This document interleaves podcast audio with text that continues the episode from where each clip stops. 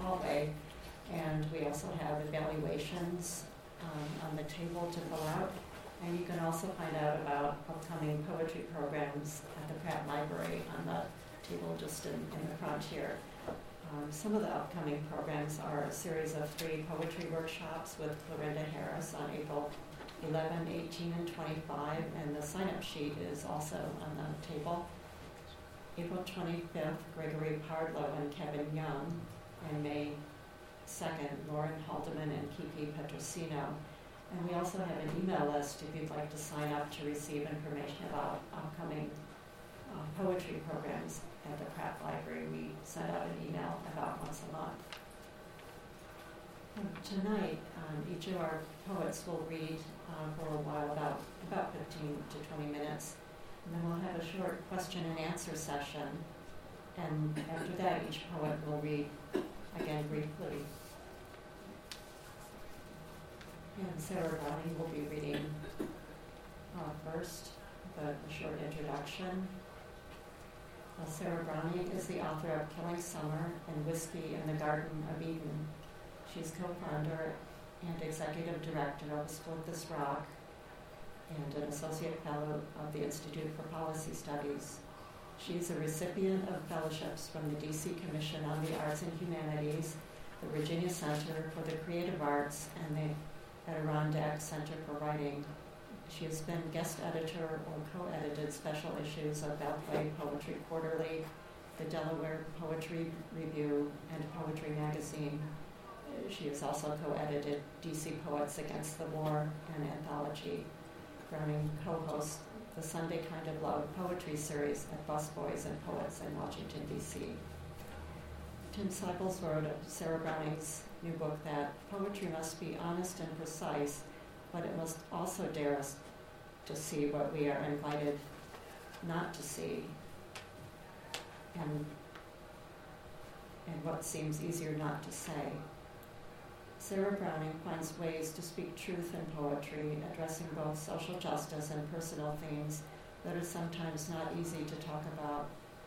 In her poem in Guantanamo, unlikely small items become essential for a political prisoner and for a poem, and in both cases create surprising works of art.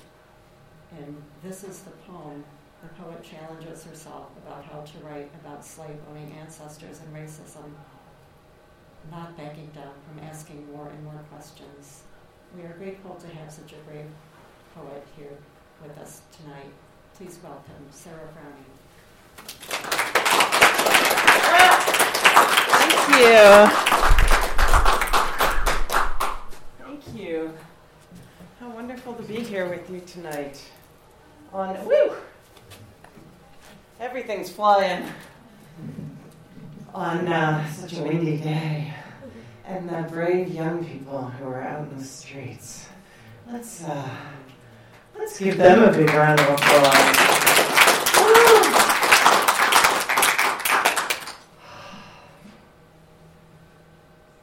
I'm really uh, moved. My heart is is big today. Well, and um, really, ever um, in the last several years, the the Black Lives Matter movement, the Occupy movement, um, all of the, the recent movements have just made me swell with pride that uh, the people are taking our country back from the oligarchs who've taken it away. You know, um, 60 people own half of the world's wealth. You know, how do they sleep at night? Really? How do they? Split This Rock, uh, as you as you heard mention, um, I'm the, I have the great privilege of being the co-founder and executive director of the. Uh, my daddy is an English retired English professor. I'm not supposed to end sentences like that, but what, what the fuck? Sometimes we just gotta.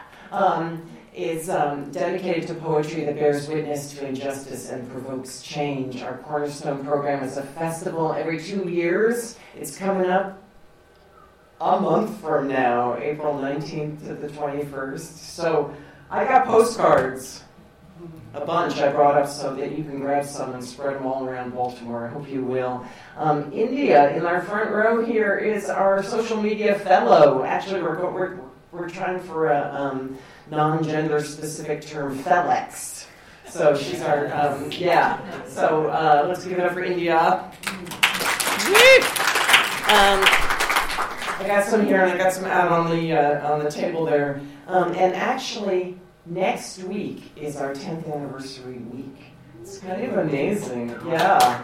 And uh, we have a bunch of events in DC, which is where we're based, next week and also some social media happenings as well. Um, so if you get down to DC or you want to come down to DC, um, we made a slapdash um, flyer about those events, and that's on that table as well. So grab some stuff, um, propaganda, and otherwise, but check us out on splitthisrock.org. We also publish a poem a week. Um, creatively called Split This Rock Poem of the Week and uh, you can sign up for that on the on the website, um, and you'll get it in Friday morning. A breath of challenging and uh, enriching um, poetry Friday morning. Uh, we've gathered all of them into an online database called the Quarry, and we'll hit 500 poems in the Quarry this year. It's been incredible. So I'll leave those there. And now, how about some, for some poetry? Um, I'm going to read one incredibly short but very moving poem by another poet. We just got these 700 copies of Poetry Magazine, the April issue, in the mail yesterday. Um, I had the incredible privilege of co editing a Split This Rock portfolio of the 13 poets who will be featured at the festival next month in this issue, and 700 copies came because if you sign up to come to Split This Rock Poetry Festival, as Celeste and Anthony at least will be in the back row there, you'll get a free copy donated by Poetry Magazine. Uh, and the first poem in the portfolio is by Ilya Kaminsky, a Ukrainian poet who now lives in the United States. And look at the poem.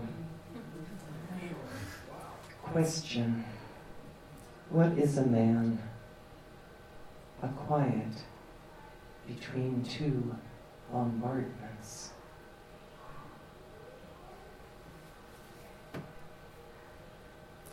To read that today as we're fighting gun violence. Whew. And we're fighting all violence on our streets on the streets of Syria and everywhere. Thank you for this water. Where did I put it? Thank you. Can't hold anything in my damn hand.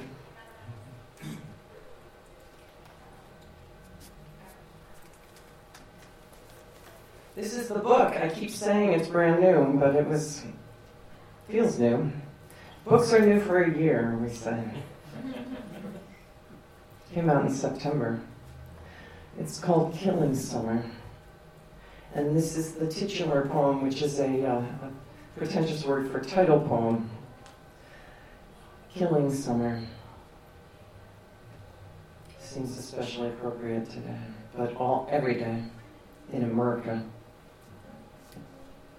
The Washington Post, Section B, Local Briefs another boy dead, and another across town, down the block, in the alley in his car a few feet from a middle school at a bus shelter, dead at the scene, pronounced dead at the hospital, motive unknown, suspects unknown, city of split heads, city of gun shops threatening, city of playing the dozens across the steaming streets, streets of rain and fast anger, streets of whistling, streets of mourning, mourning, silence of lamppost shrines,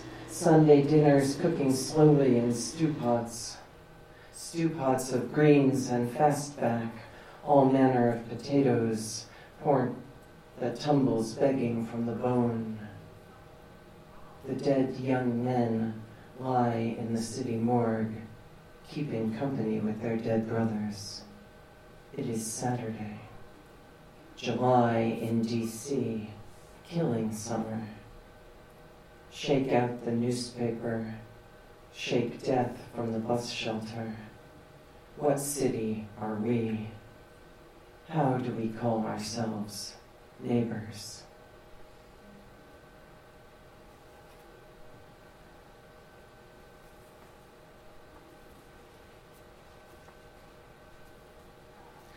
I'm very grateful to Shailene.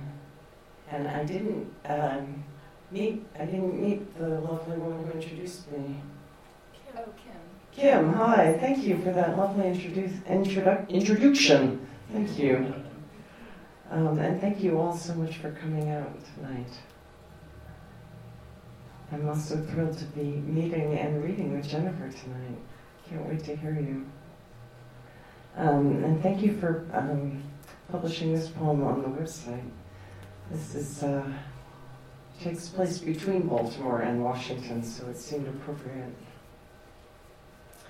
This is the poem, and this is the this is the poem that one of the poems that Kim mentioned in her lovely introduction.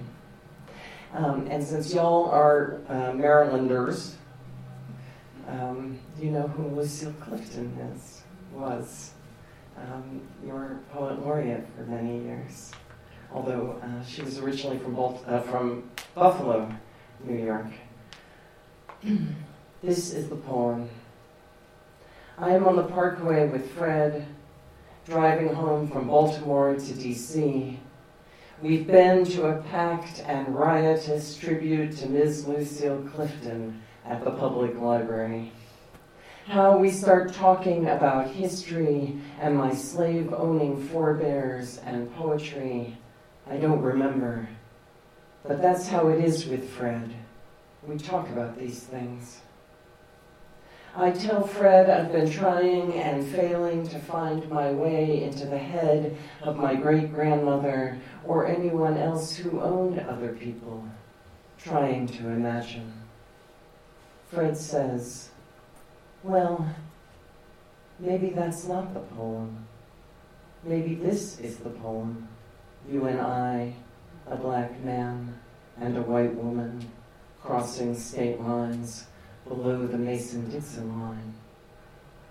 The traffic stalls for late night repairs, and we stop between these two cities. We are friends in a car.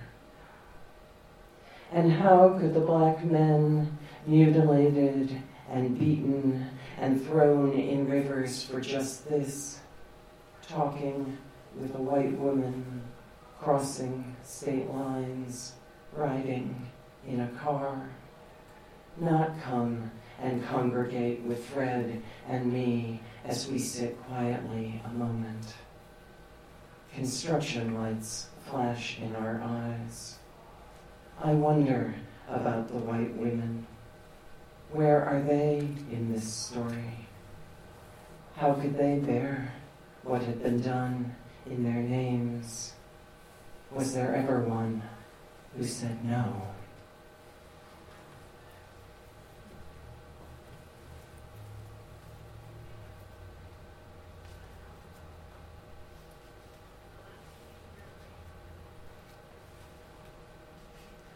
I wanted to read the, um, short poem that Kim, the other one Kim mentioned, um, in Guantanamo.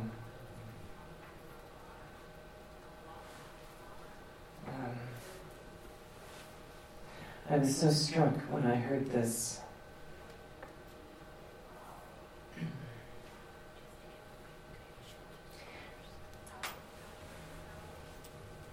The power uh, that art has in our lives, the necessity that we have to make art no matter where.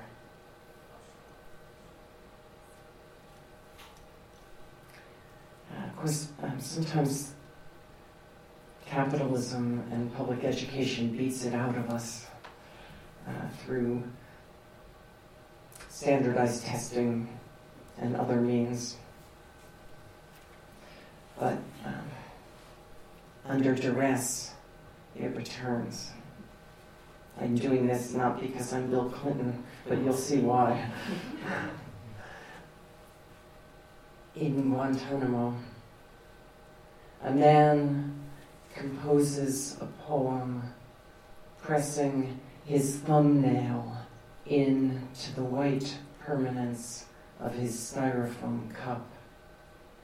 Arabic script of praise song, of lament, circling the cup, cup of our disdain. Hail the cup, singing its squeaky dirge in the land of our cast-offs. Hail the poet's nail, thumb, muscle, and hail his nerve. I think I'll read one more poem for now and then hand it to Jennifer and then we can come back.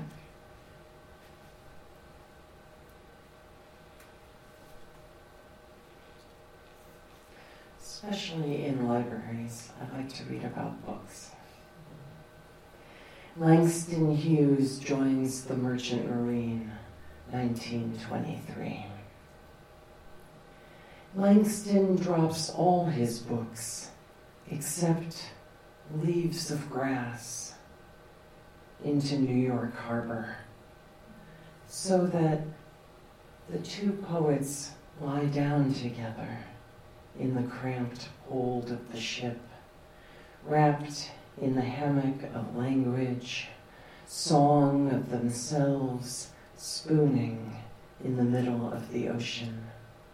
Uncle Walt whispers to Langston out on the blue, cajoles, welcomes him, stretching vocal cords, straining body, ship, then hunger.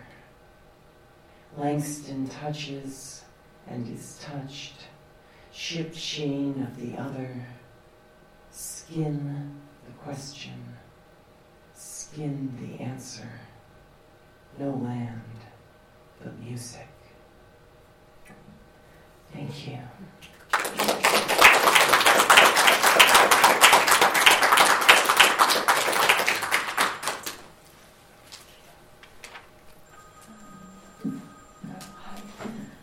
Thank you so much for that reading, Sarah. That was really amazing.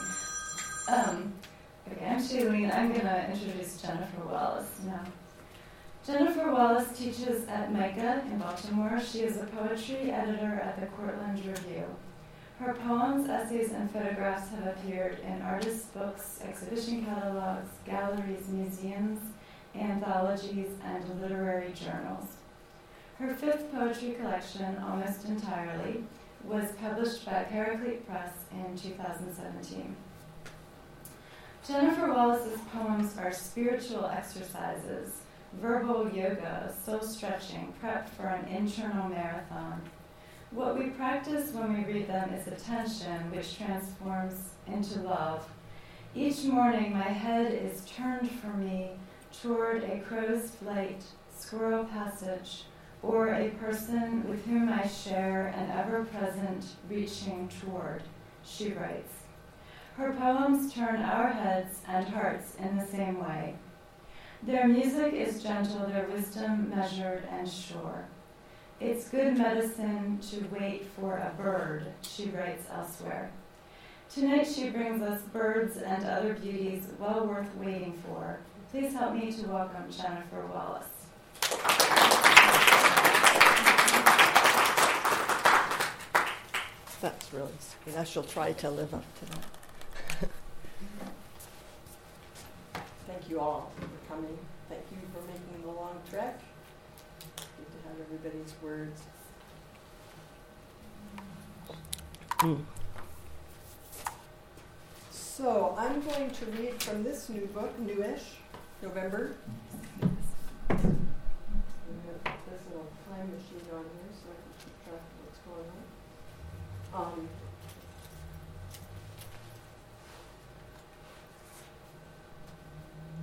the book gets its title from a poem by my very first poet that I fell in love with, who was Hayden Carruth.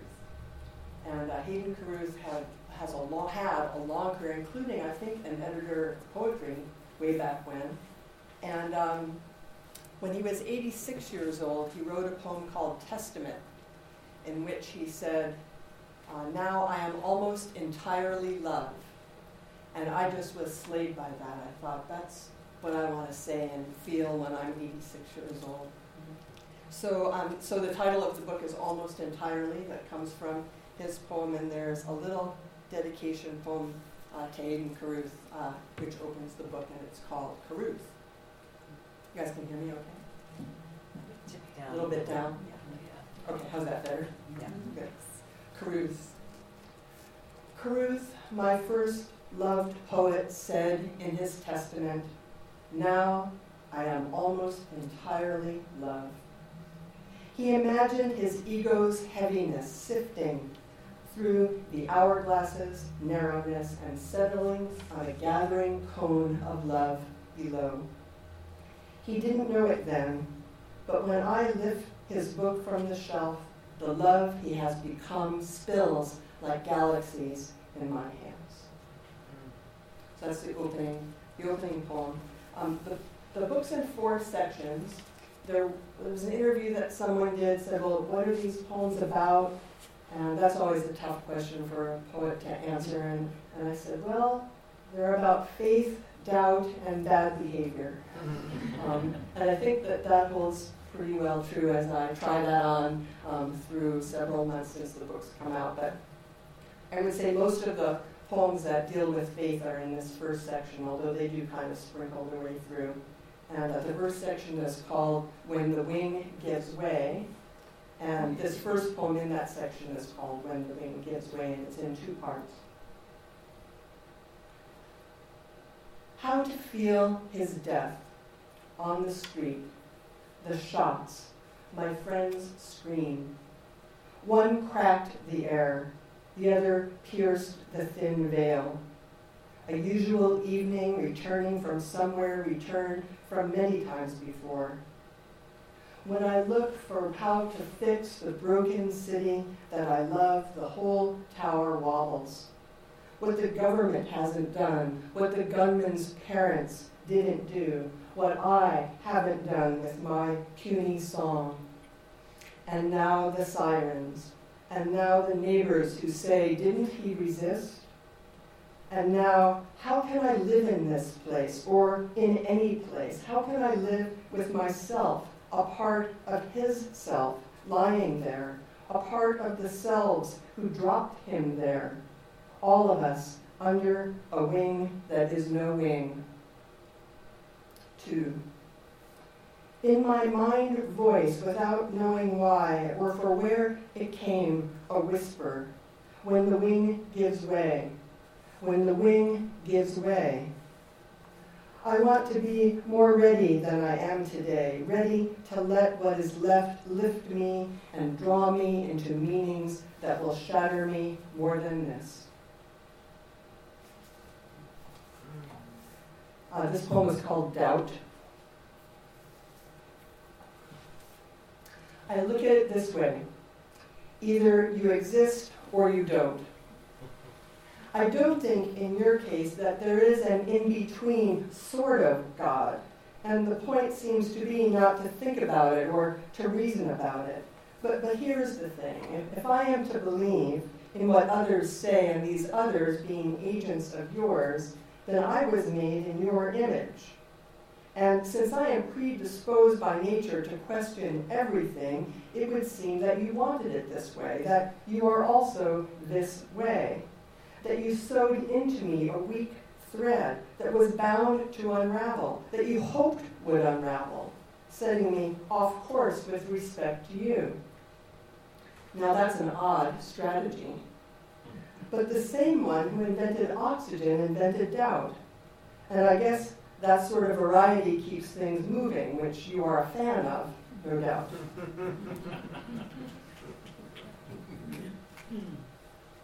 okay, now this is a poem that Shailene was kind enough to, to quote, and it's called The Wind of God. And uh, the first line is a line from Genesis. Uh, if you know Genesis, you might recognize the line. The wind of God moved over the face of the waters. After reading this, the awareness that more than once God has turned my head in the right direction, yet I haven't seen it for what it is. The world charges and is charged with a white hot flame. I might turn away, but each morning my head is turned for me toward a crow's flight or a squirrel's passage or a person for whom I share an ever reaching toward. I let myself be turned sometimes, and sometimes I get into my car and drive away. Today I picture God's hand cupped atop my head, a quiet turning and then receding. We are fine with each other. This God has all the time in the world. So then, section two uh, turns from these poems of explicit poems about faith to uh, puzzlement about humans and their place and all the strange and wondrous things that human beings are, are up to. And it's called Something for Us to Stand On. And the first poem in this section is called We Know How It Works. And it has a couple of quotes from another favorite poet of mine, George Oppen, and I'll just sort of point up when, when Oppen shows up in the poem. Uh, it also refers to this phenomena of um, we spend time in Puerto Rico every year, and we learn always that when the Indian Ocean is warm, the winds blow from Africa, and the skies in the Caribbean get sandy, and people have um, asthma. So that phenomena appears in this poem too, as well as a quote from the um, poet Richard Siken which is we know how it works. The world is no longer mysterious. Could it be, as the poet said, flip the switch, the light goes on? Take the wolves away, the elk eat all the willows. Sure, the world can be explained. Someone swallowed the pills. Someone slept with someone who is not his wife.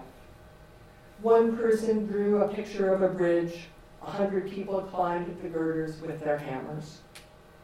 But when George Oppen writes, knowledge is loneliness, turning and turning, we know what he means and, and we don't know. How do the cranes find their way home? Where does a song go after it enters your ear? The Indian Ocean warms, sand blows in Africa, and the Caribbean stops breathing. We know it's a matter of one degree, but why don't we stop our burning? The foghorn reminds us that even after the perilous crossing, the self is no mystery. The mystery is that there's something for us to stand on. Who understands? Who stands under? The invisible weight of all of that. We know the number of the gene, but not the day the strand will break. So there are plenty of other puzzling things.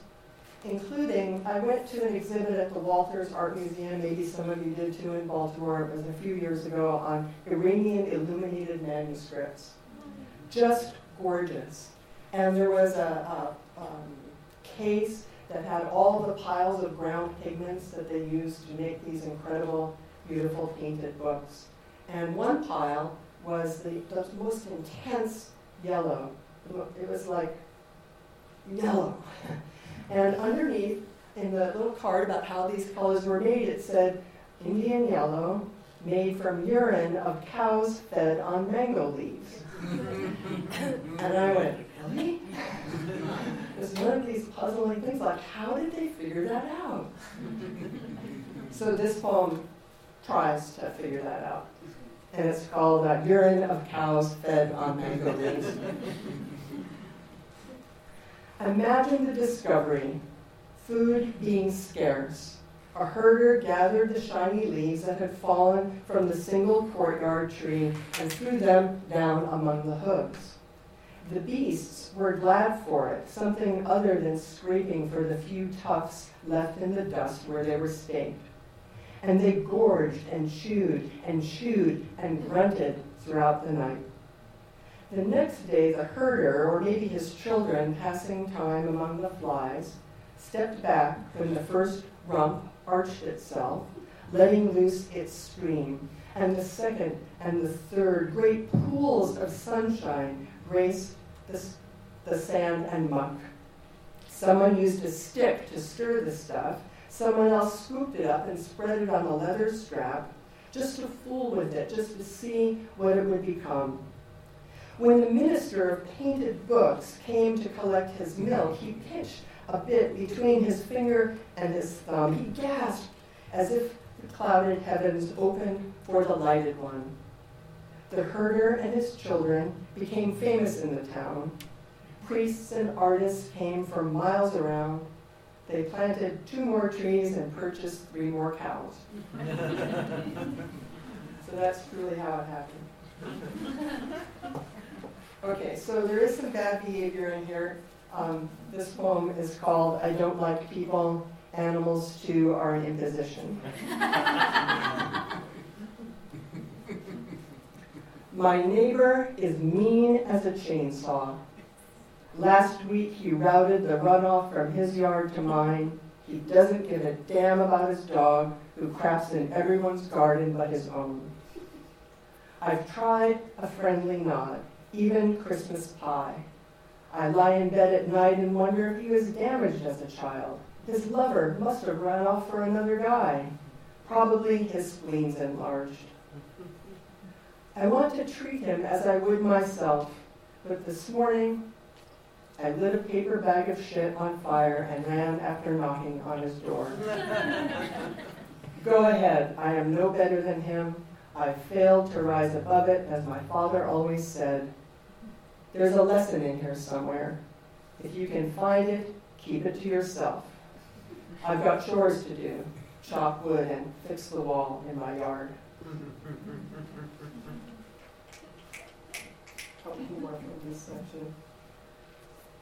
Uh, we had a, an uprising here in Baltimore a few years ago, and um, some newscaster said it was a state of emergency, and someone else who lived in one of the neighborhoods that was burning said, It's always a state of emergency.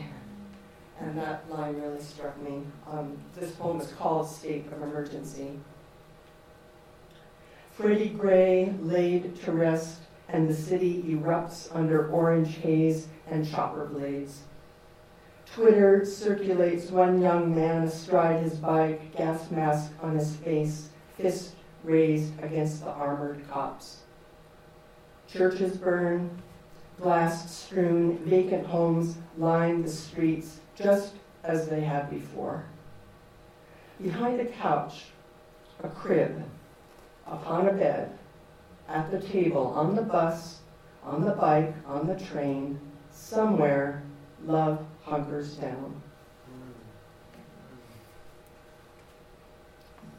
And I guess one more from this section, which was from New York. So you all know that song by Benny King called Stand By Me? I wish I could sing it, but I'm really bad at singing. But uh, anyway, the poem is called Stand By Me, and the last line is um, a line from that song. On the number one local heading uptown on August night, I'm shoulder to toe with New York's weary workers. At the far end, a baritone in a linen shirt sings Ben E. King. The clanky train hollows with his deep song, and then, give me a little help, New York. He invites us all to join in. I want to sing, and others do too. The woman who bobs and sways, she almost sings. The one who slides over so I can sit, and the one who complains with her eyes about being too close to me. No one sings. Tough crowd tonight, he laments at 72nd Street. And when he steps out, I feel regret. I need him more than I thought. When the night has come and the land is dark, when mountains fall into the sea. So um, maybe I'll just read two from the last section and then we can have our break and, and we have a few more. Um, so the last section was called Like Light Through the Branches. And I live in two places. Well, probably live in 100,000 places, but physically I live in Baltimore, but we also live in Western Massachusetts. And I noticed that you had some Massachusetts poems in your, in your book. So a lot of these poems are uh, are from and, and in those two places. And I thought I would try this one, because I haven't really read this before. We were walking on a, an old lumber road, an old wood road up there. And we had an amazing experience. So it's called Axis Mundi. In the hemlock forest, on an old lumberman's road, the end of light, last leaves falling, the trees, their skeletal shapes, and on the road a creature too far to fully see. And so we stopped, and, and all the sounds stopped, but the animal kept walking. And so we made on that long road a kind of axis the creature and the people and in the vibration between those poles, all that we are and all that we are not. On either side of the road, the uncultivated forest and all its wild distance. And then a crow flying low, issuing its warning. And the bobcat, which had by this time come close to us, saw the danger there and was gone. Okay, I'm just going to read this because it's fun to read. Um, we have spent time, we love water, we go to wherever we can find water, and we have spent time um, in the Gulf of Mexico. And uh, this poem recalls one of those experiences, and it's called Hammerhead. Sun drenched, the benevolent Gulf lies flat and aquamarine.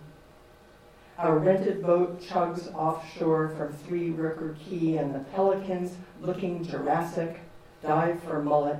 The shrimp bucket slip sloshes under our feet. A great day to fish, except I don't like the thought of catching them, but you do. And I like watching you bait the hook and cast the rod and the hard power of your curse when things don't work. The clever fish eat the shrimp right off the hook. We're feeding them, I say. That's not helpful, you say back. and the timing couldn't be better because just then your rod tip dips way down and you play it a little to be sure it's caught. The line pulls taut, producing this promising arc of the bent over rod. Something flashes in the water, zigzags toward the boat. Hammerhead, an infant two feet long, and the hook sunk clear through its lip. The wild thing on our boat bottom choking in the paradoxical light. It was my job, you said, to get the hook out, the hook that pierced clear through its toothy lip, the hook with a ring of red now growing on its alabaster skin. And I was glad to have a task, and like a pro, pressed my foot against its spine behind the signature fin.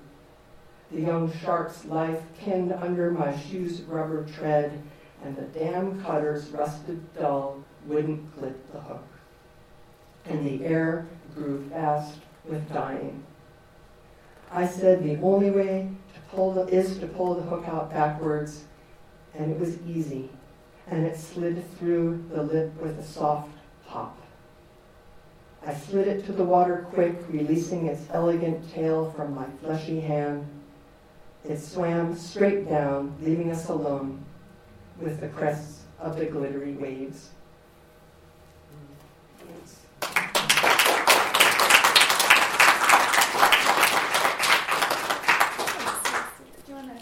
Um, Thank you so much, uh, Jennifer. That was wonderful.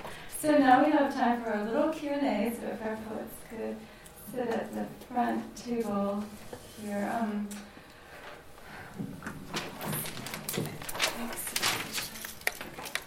I think I need to turn turn these on. Yeah. So these are handheld mics. Ah, fancy. High tech. Yeah. Fancy. Yes, very, very fancy. Um, so if you have a question, I'm going to pass you the mic because we're recording um, just voices for the website. Thank you very much. Very good presentation. Three weeks from today, it will be the 50th anniversary, uh, 50th anniversary of the assassination of Dr. King, a very solemn day. My question to you both is, what had, where are we on the 50-year spectrum from the time Dr. King left us? How much have we accomplished, and how far do we need to go in the Black Lives Matter movement and other movements, including the student movement against arms? Thank you. The move, the movement against Student movement against arms. against arms. Yeah.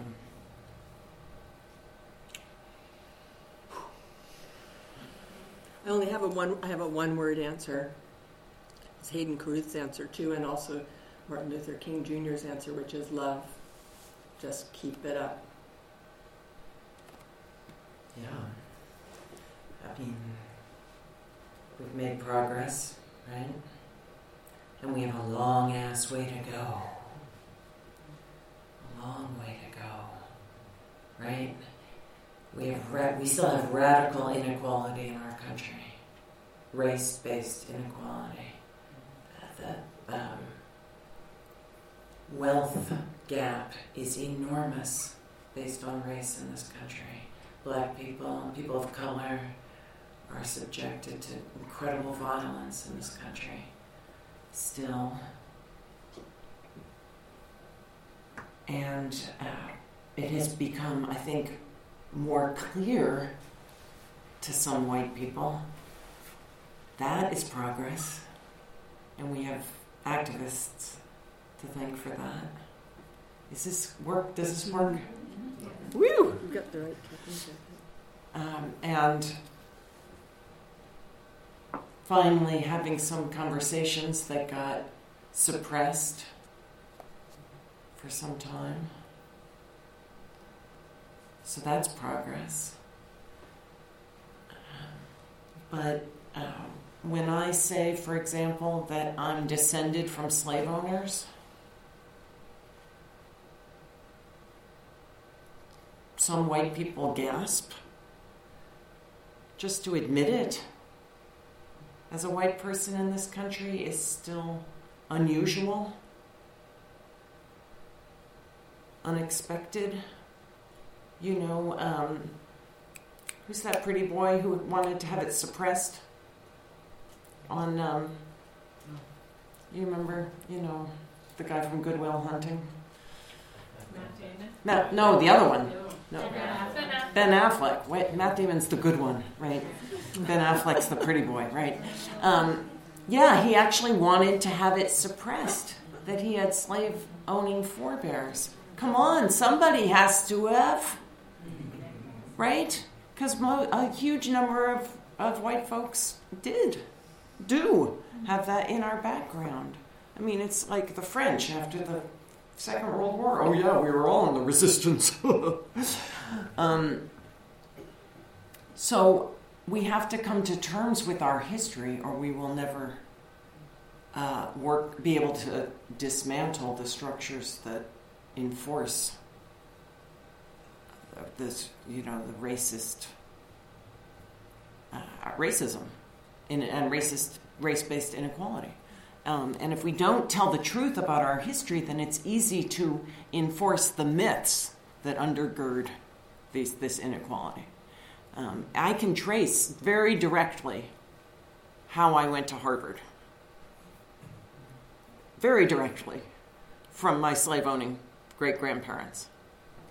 Uh, and, you know, it, not, we're not talking huge amounts of money, but you leg up financially.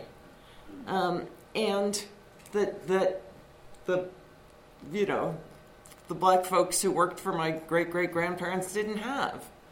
Uh, and probably still don't have the kind of comfort.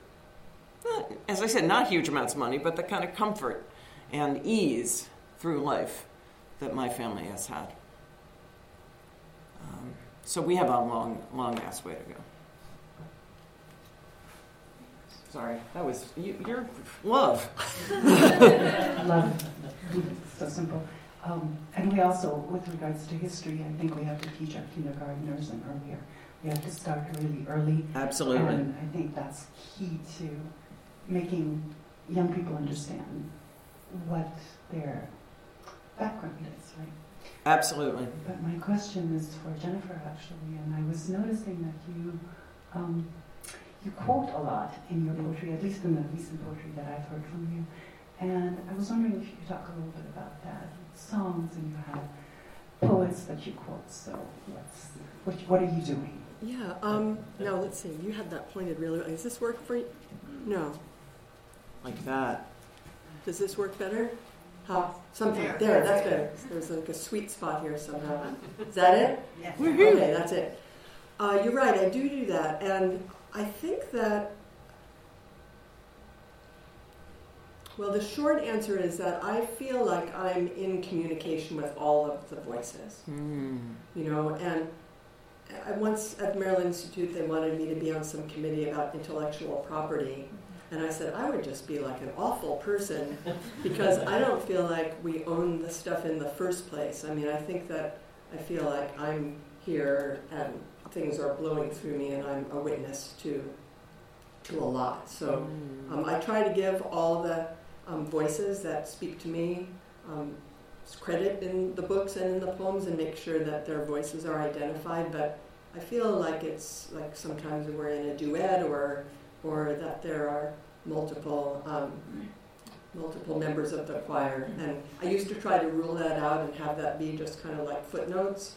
But then I realized, no, that they were really a part of the tissue of the poems and that we were um, with each other. So I started to let them be. That's where that comes from. Mm. I have a lot of my friends who are mm. poets in my poems. Mm-hmm. Yeah.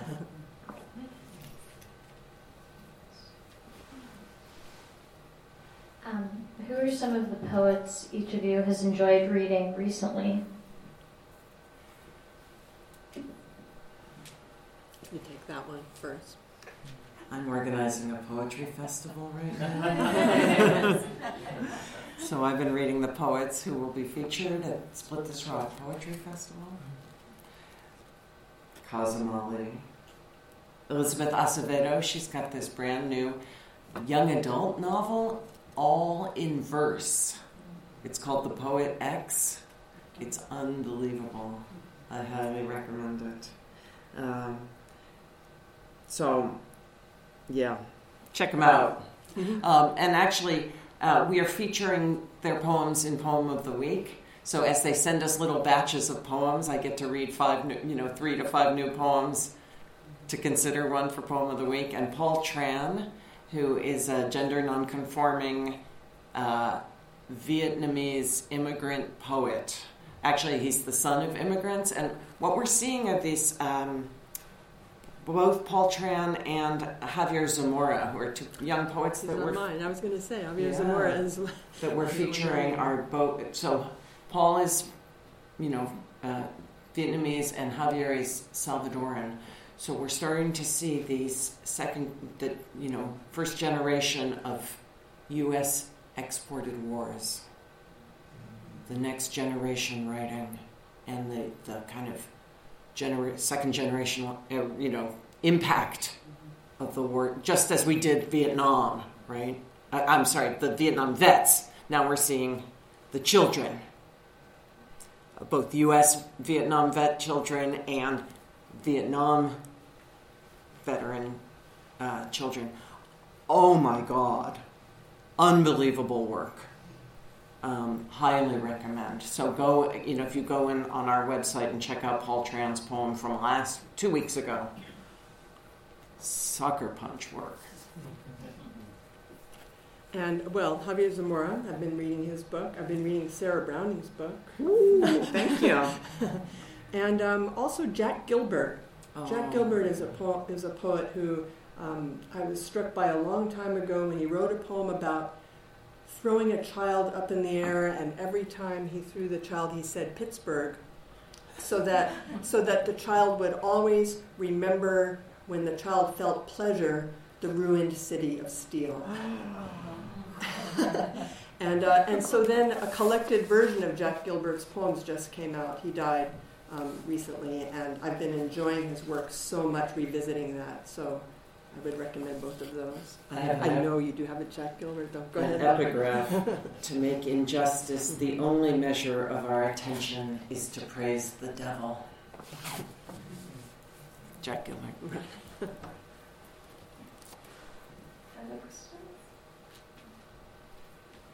Up here.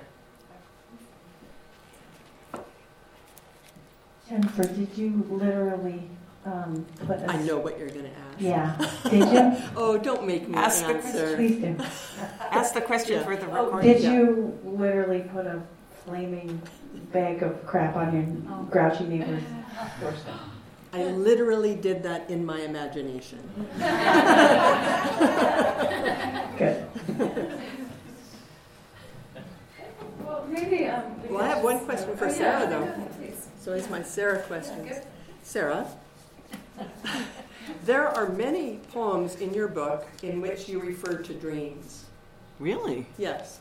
Page Really? 57, 65, and 77.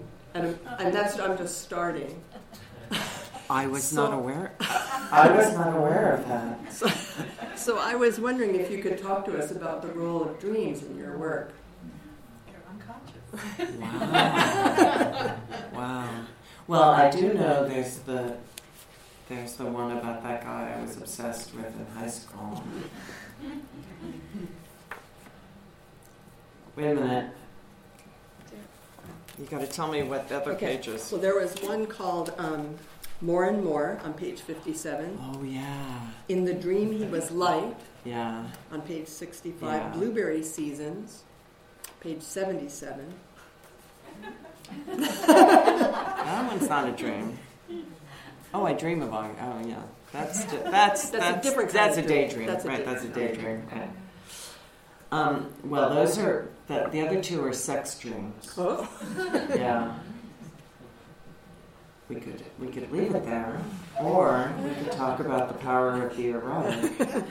Um, because uh, yeah, so I was raised with a lot of shame because my grandmother, who was English, lived with us a lot. She was a single mom, which wasn't very common for English upper middle class women. But she brought my mother to this country um, as, as war refugees, and then after the war decided to divorce my grandfather instead. And so uh, my mother felt obliged to have her live with us a lot. I don't know. Anyway, what I realized was she was born in 1905, which means that she was raised by Victorians, essentially, which is kind of like dragging the 19th century along. Um, and she used to say all kinds of horrible things to us. I had sisters.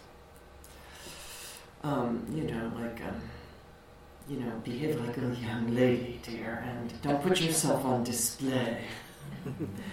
uh, yeah. So, um, so, right, the the erotic had to come up somehow, I guess, and it came up in my dream life. That's really interesting. I hadn't kind of realized that. Yeah, into the poems, right? So, um, uh, I wrote. I was just at the big this big writers conference called AWP. Some writers in the audience will know about it. Um, that uh, takes place every year, and this year it was in Tampa. And I was on a I was on a panel of middle aged women writing erotic poems, and uh, um, every all the other women were like, "Oh yeah, I've been writing these poems forever," woo-hoo." and I was like, "I only started publishing them when I was forty because I was so ashamed.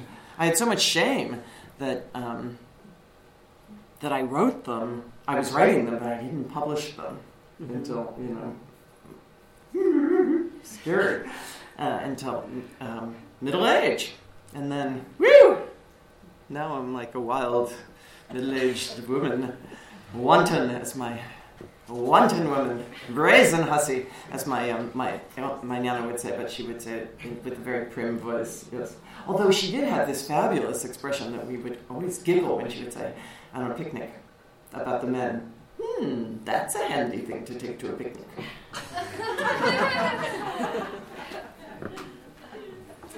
Thank you for that question. Yeah, that's great. Um, oh, one more question. Um, I'll be super brief. Oh, sorry. Uh, Jennifer, I really enjoyed your poems. I had a question. The last poem that you read uh, about about the fish.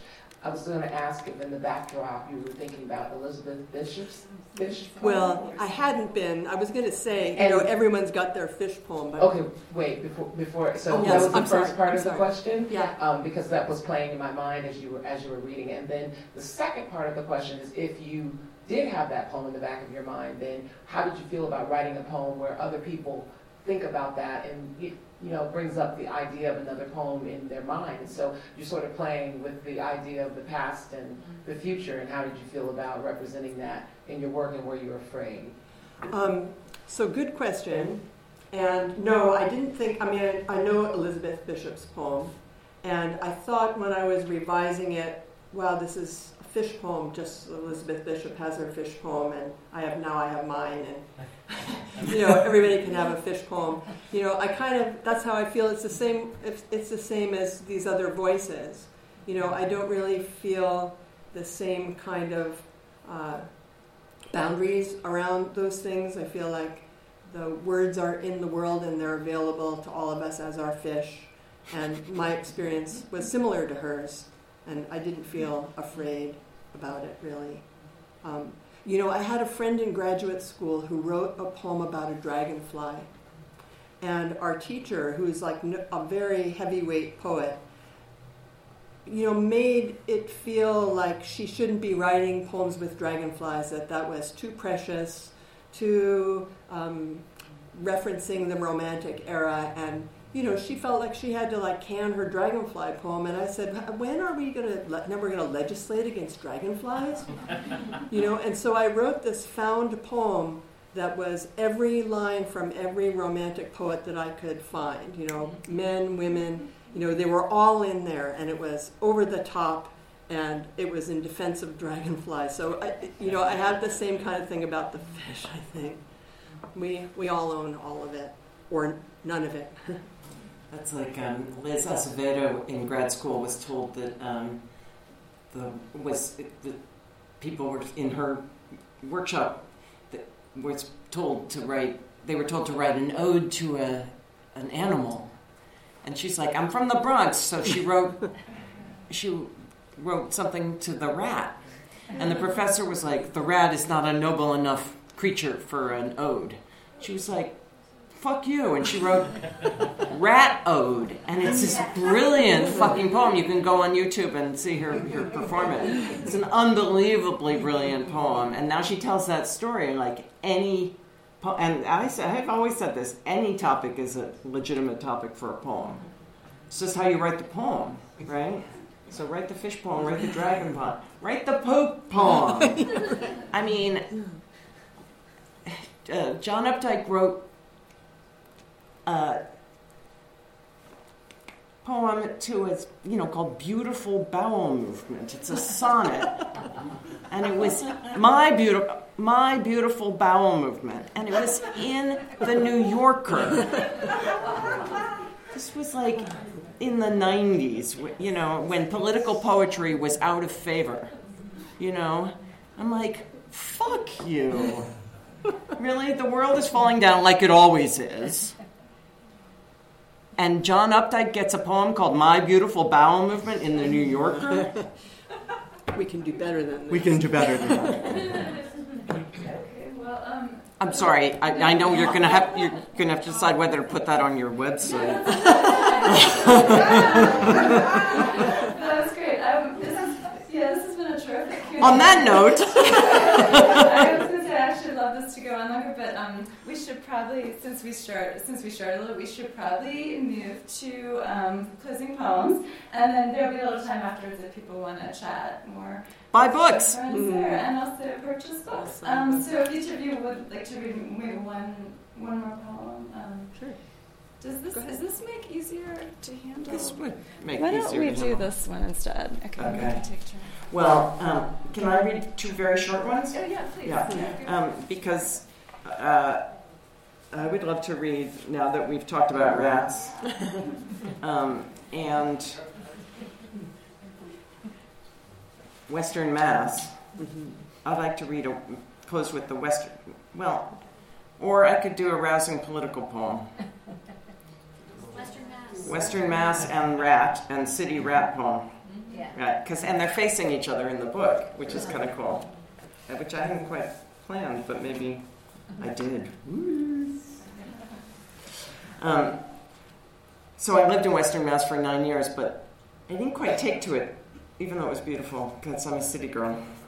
I grew up in the south side of Chicago, which explains a lot about me. Farm country, Western Mass. But where do you live? Shutesbury? Ah, Shutesbury. You're Amherst. No, uh, Montague. Oh, yeah, you're mine. October and sloppy ruts threaten the delicate underbelly of your car.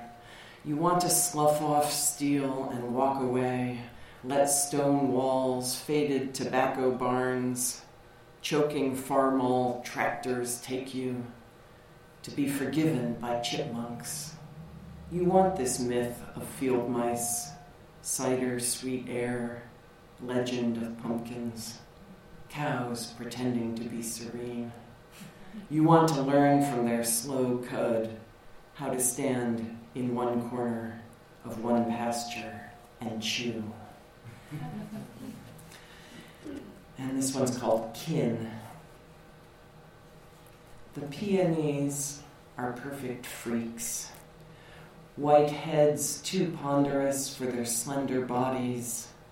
They bow almost to the ground where suddenly a large rat, the city announcing itself. This week I tried to tame my own wild reaching and failed. I've no talent for restraint. How can I teach it to the honeysuckle, English ivy, riotous ground cover hydrangea that threatens the tea rose with its excess? Sister rat, tell me, what comes next? Will we capture you, poison you, starve you, and all your cousins here in my yard with the praying peonies, the rose run raggedy? grasses gone to seed. Thank you.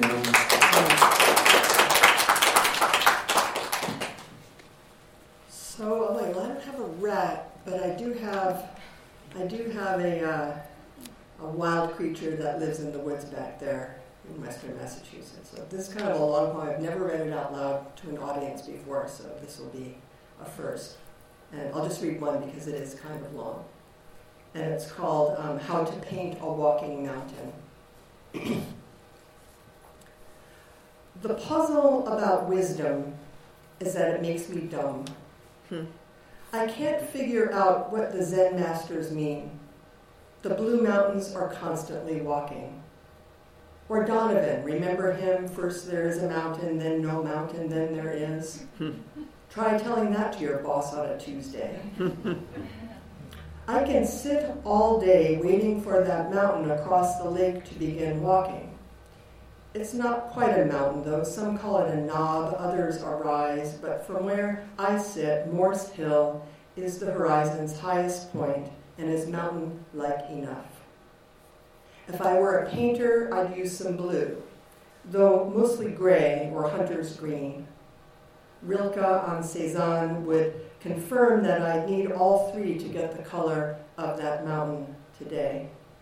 In any case, I can sit waiting for that hill to start walking. I've checked on it while I'm chopping wood, and except for its reflection swirling on the lake's surface, I can tell you that chunk of hemlock, oak, and granite is going nowhere. Has planted itself in place where the lake becomes a river on the other side of the dam. I can plop myself in my chair with a notebook and a box full of colors. I can try to describe that place, and soon enough it becomes a friend, up close, in bed, or across the table. The place has more folds and canyons than can ever be seen or even imagined. Hawks in the pines, red fox darting into the ravines, and centipedes under the rotted log a purple hat hangs on a limb where the creek pools up enough for a body to bend down to have a drink. And that's the thing about mountains and about looking. There's always more. If we were to walk up the Shutesbury Road and over the old stone dam, we'd pass a divot in the road. One of us would trip on the bumpy surface, and in falling, we'd spot a moss trail covered by the laurels. We'd see that it leads to an old graveyard, lush with blueberries for the taking. And though there's some disrespect in that, we'd probably eat a few, which is like eating the mountain, at least the blue part. I need practice in unflattening what my eye sees. The neighbors say a fisher cat lives back in those mm-hmm. woods. Mm-hmm. And while we are supposed to love all wild things, the books say they will, like any good demon, bite you in the face. So there's no way in hell I'm going to verify what goes on over there at night. And that's true about fisher cats. They're nasty. Didn't know if you needed to turn the page. I saw one once. Okay, so I just want to thank um, Jennifer and Sarah for a fabulous evening. You were both fantastic. Thank I just want to encourage everyone to uh, stop at the table in the hallway to purchase their books as you leave. Take postcards, put them out in Baltimore. Oh, yeah, I have some postcards about a project I'm working on, so take one of those too. Okay, yeah, and that's all on the uh, table, or I think, yes, on your way out. Um, also, if you take a minute to fill out an evaluation about tonight's program um, for the library, that helps us with future plan- program planning, and those are on the closer table here.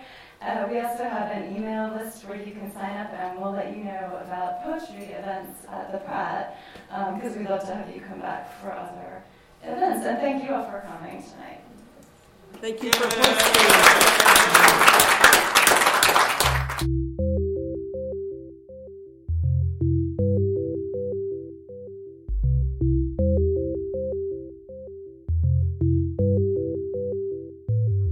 This podcast is a production of the Enoch Pratt Free Library and the Maryland State Library Resource Center. For more information and to access more library resources, please visit prattlibrary.org.